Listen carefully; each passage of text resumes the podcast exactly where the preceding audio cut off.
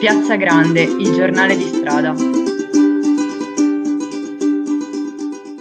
Al laboratorio Scalo, un co-housing sociale e laboratorio di comunità all'interno del quartiere Porto Saragozza di Bologna, abbiamo incontrato Daniela Leonardi, autrice del libro La colpa di non avere un tetto, edito da Eris Edizioni. Con lei abbiamo realizzato un'intervista doppia o tripla o quadrupla con la collaborazione di tre residenti del condominio Scalo. Il libro, come bene fa intuire il titolo, è un piccolo saggio che vuole far riflettere su come l'identità homeless in realtà non esista, ma sia frutto di rappresentazioni stereotipate alimentate dai discorsi pubblici e dai giornali, il fatto più drammatico è che questo tipo di narrazione, intriso di giudizi e pregiudizi, viene portato avanti da chi non si è mai trovato in una situazione di disagio, non solo abitativo, ma anche sociale, e costruisce ad hoc uno stereotipo che deve risultare diverso da noi, o peggio, invisibile. Abbiamo quindi deciso di creare uno spazio di parola libero, l'inizio di un percorso di autodeterminazione. Intervistare intervistando alcuni dei condomini di Scalo che quella sera hanno partecipato all'evento e l'autrice del libro, Daniela Leonardi.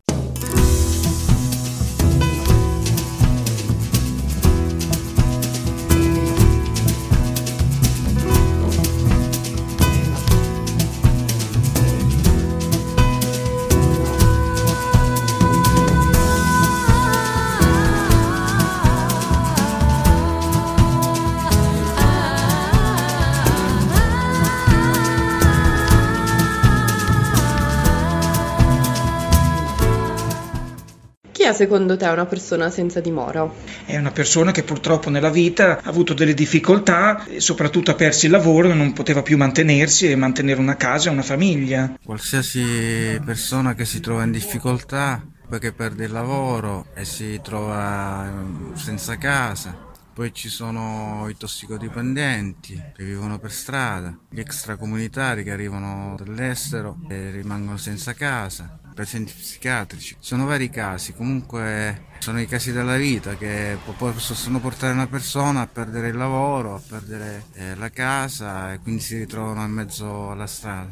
La persona senza dimora è comunque un disagiato, uno che ormai è uscito dalla, dalla vita normale, che vive arrangiandosi, magari in dormitorio, chi invece preferisce dormire per strada, perché molti eh, pensano che vivendo per strada è più sicuro, perché magari in qualche struttura tu comunque hai degli obblighi per quanto riguarda gli orari, eh, uscire per dire presto la mattina, ritornare dopo le sette. Parer mio dipende da chi si incontra e da come ci si incontra, ecco, quindi credo che riusciamo a cogliere degli elementi di una persona senza dimora esattamente come tutte le altre persone a seconda del contesto, della situazione, del ruolo sociale e delle nostre disposizioni rispetto diciamo alla, alla relazione che si crea. Quindi possiamo avere un racconto per essere più chiara, più focalizzato sulle mancanze, più in un qualche modo relativo a quello che magari i servizi o le associazioni di volontariato diciamo si aspettano di sentire, allora la persona può darsi che metta in luce quegli aspetti lì, oppure se ci incontriamo in un bar o in un parco può darsi che otteniamo informazioni completamente, completamente diverse. Vedo un branco di pensieri che ti segue ovunque vai. Forse è tempo di un gelato, di una crema col quantro. Siamo assediati come a Forta l'amore. Quanti problemi nella vita, ma ora stacca freno e buonasera. Domani ci penserai, il mondo gira, è un'altalena tu conta gli amici che hai, salute gatti e buonasera. Domani che giorno è, fatti un sorriso e buonasera. Domani è diverso. Come secondo te gli altri definiscono e percepiscono i senza dimora? Secondo me ci sono molti pregiudizi perché uno vedono uno fissa, senza fissa dimora che giustamente poverino chiede i soldi o poverina e uno pensa subito ah non ha voglia di lavorare, chiede i soldi solamente perché appunto non ha voglia di lavorare, invece dietro alle spalle c'è tutta una storia che, che lo sa solo lui, dovrebbero essere un po' più aiutati, sì, anche dalle istituzioni, perché molti li vedi bere, uno pensa subito a quello vuol bere tutto il giorno e non vuol fare niente, no, è stato portato a farlo, purtroppo la sua testa adesso ragiona così perché non si sente aiutato, si sente abbandonato, a volte abbandonato anche dalla famiglia, perché sono anche quei casi lì. Un peso della società. C'è quello che realmente capisce la tua difficoltà eh? e l'altro che magari appartiene a un, ceto più borghese che comunque ti denigra, ti guarda tutto schifato perché magari tu sei trasandato e comunque c'ha quell'opinione che eh, ti è emarginato praticamente non vale niente. Una mancanza sicuramente, a volte delle responsabilità e delle colpe, a volte ancora una distanza forte, grossa rispetto alla condizione di chi ha casa e la condizione invece di chi non ha casa.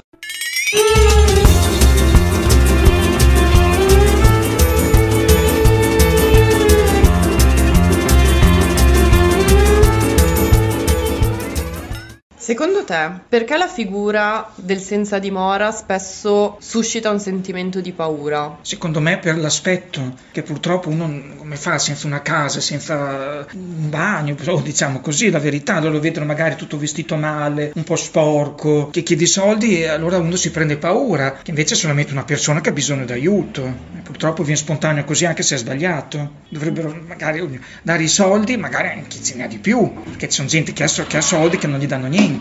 Il diverso ha sempre fatto paura in questa società.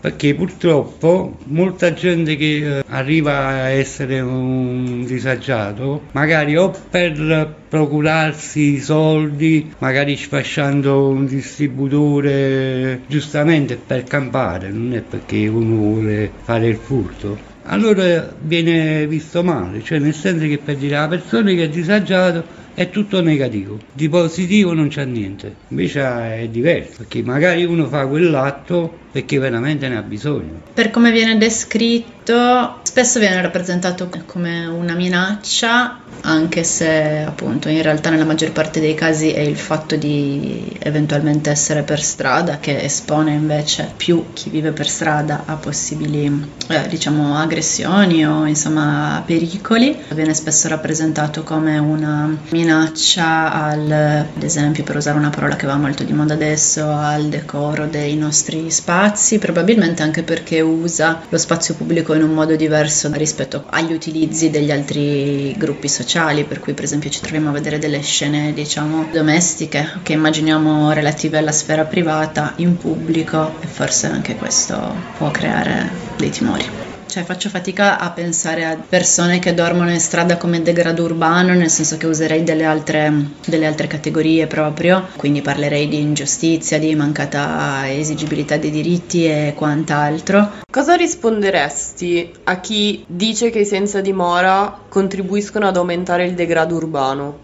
chi non li aiuta, perché non aiutandoli eh, loro rimangono così, tipo non so, assistenti sociali, anche le forze dell'ordine, più che altro assistenti sociali, loro magari non si rivolgono agli assistenti perché non sanno come fare, perché magari anche loro nel vedere uno messo male hanno paura, invece dovrebbero aiutarli. Eh, io gli auguro di passare le stesse cose che ho passato io in strada. Io sinceramente molte volte faccio il ragionamento che quando trovo una persona che sia così, gli farei fare una bella settimana gratis alla stazione centrale oppure sotto un portico con i cartoni e poi gli chiederei allora come la vedi adesso? Non va bene preoccuparsi se ha bisogno chiamerà. Quel che è fatto adesso è fatto, certo, meriti di più.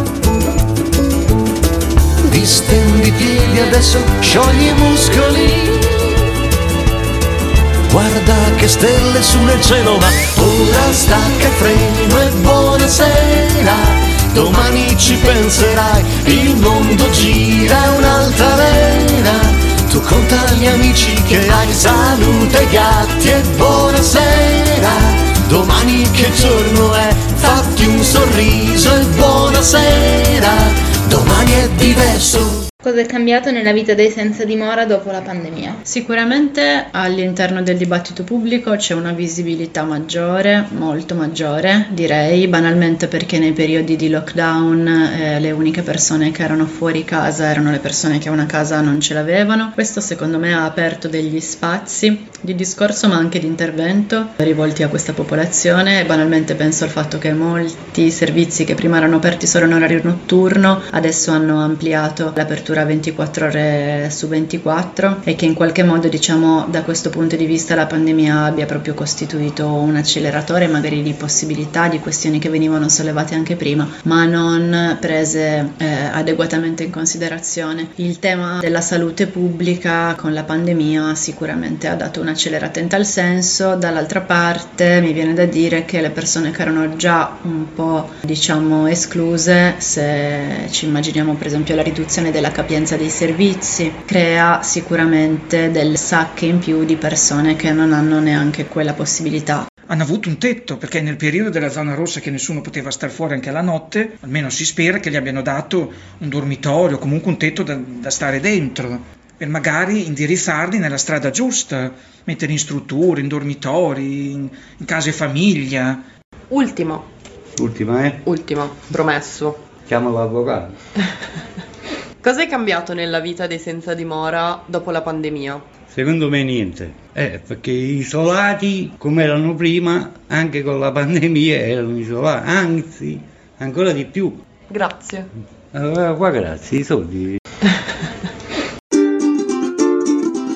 Scriveteci all'indirizzo redazione chiocciola piazzagrande.it Visitate il sito www.piazzagrande.it